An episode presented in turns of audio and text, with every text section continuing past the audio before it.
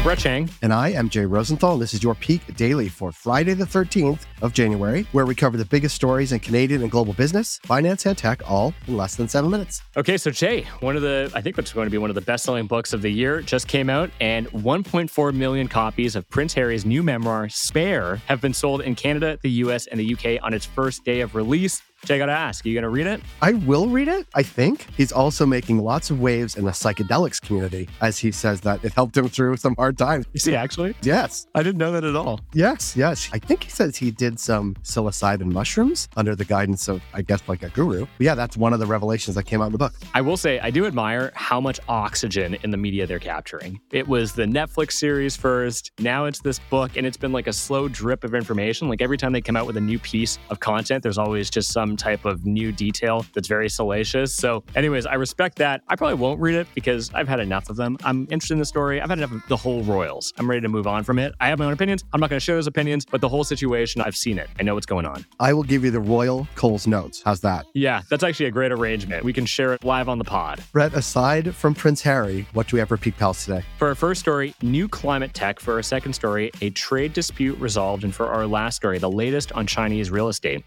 For our first story, the world's climate goals are banking on the success of carbon capture technology. One startup has potentially kickstarted the industry after a major breakthrough. But this sounds pretty exciting. What is the breakthrough? Okay, so yesterday, Climeworks AG reportedly pulled carbon dioxide from the open air and stored it underground for the first time in the industry's history. This is per the Wall Street Journal. And to do it, they used a process known as direct air capture or DAC. Many of us have likely heard about carbon capture and storage, which is CCS, by now, which is a technology Canadian energy companies are banking on to decarbonize the industry. But unlike CCS, which captures emissions from a point source such as an energy plant, DAC reduces the carbon dioxide concentration in the atmosphere as a whole. And here's why it matters, Brett. Removing carbon from the atmosphere was highlighted as a key piece to limiting global warming to 1.5 degrees Celsius, according to a recent UN led Intergovernmental Panel on Climate Change report, given that humans have an estimated runway of about 10 more years. Uh, that's concerning. Look, the bottom line is this while companies like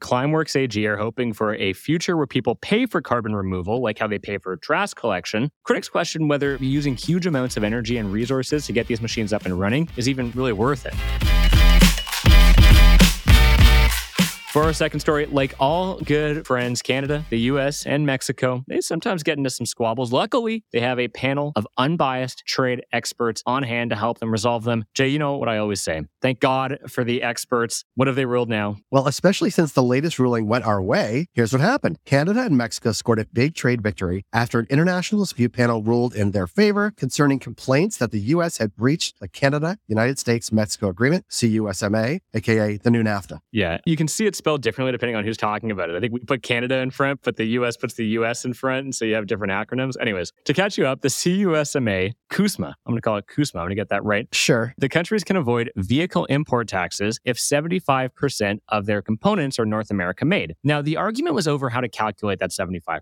For instance, Canada argued if 75% of a core part, like an engine, is North American, then the entire part should round up to 100% North American made within the total calculation. Okay, stay with us here because it's a little complicated. The US favored a more detailed calculation that didn't allow for rounding up. Mexico and Canada filed trade complaints basically on the grounds they were sneaky changes that would hurt auto production. Now, ultimately, the panel ruled in Canada and Mexico's favor after Canada submitted an email from a US official that proved that countries all originally agreed to the simpler formula that included an allowance for rounding up. And here's why it matters, Brett. As the three countries vow to work together and create more reliable supply chains close to home amidst international uncertainty, the panel's ruling is a positive sign the U.S. won't be able to simply boss around its neighbors on crucial trade issues.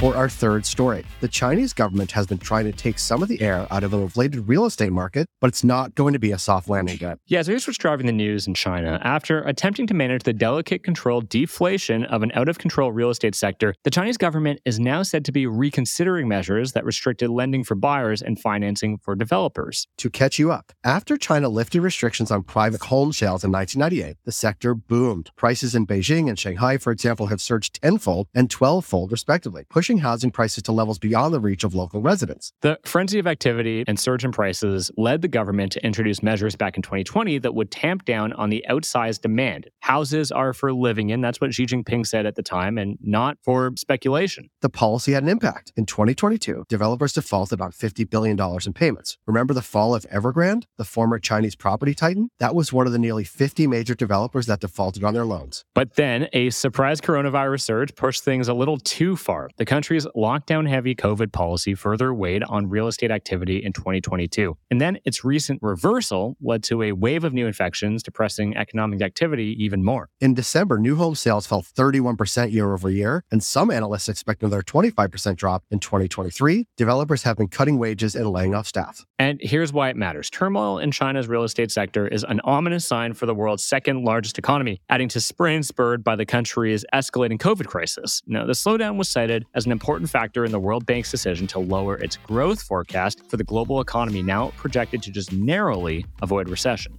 Peak Pals, thanks for making us the most listened to business news podcast in Canada. If you got a second, one, follow this podcast on your app of choice and leave us a review? And if you want more Peak, make sure to subscribe to our daily newsletter at readthepeak.com. Thanks, Brett, and have a good weekend, Peak Pals, notwithstanding that today is Friday the 13th. Yeah. Well, best of luck. I hope everyone gets through it okay. I'll see you on Monday. You too.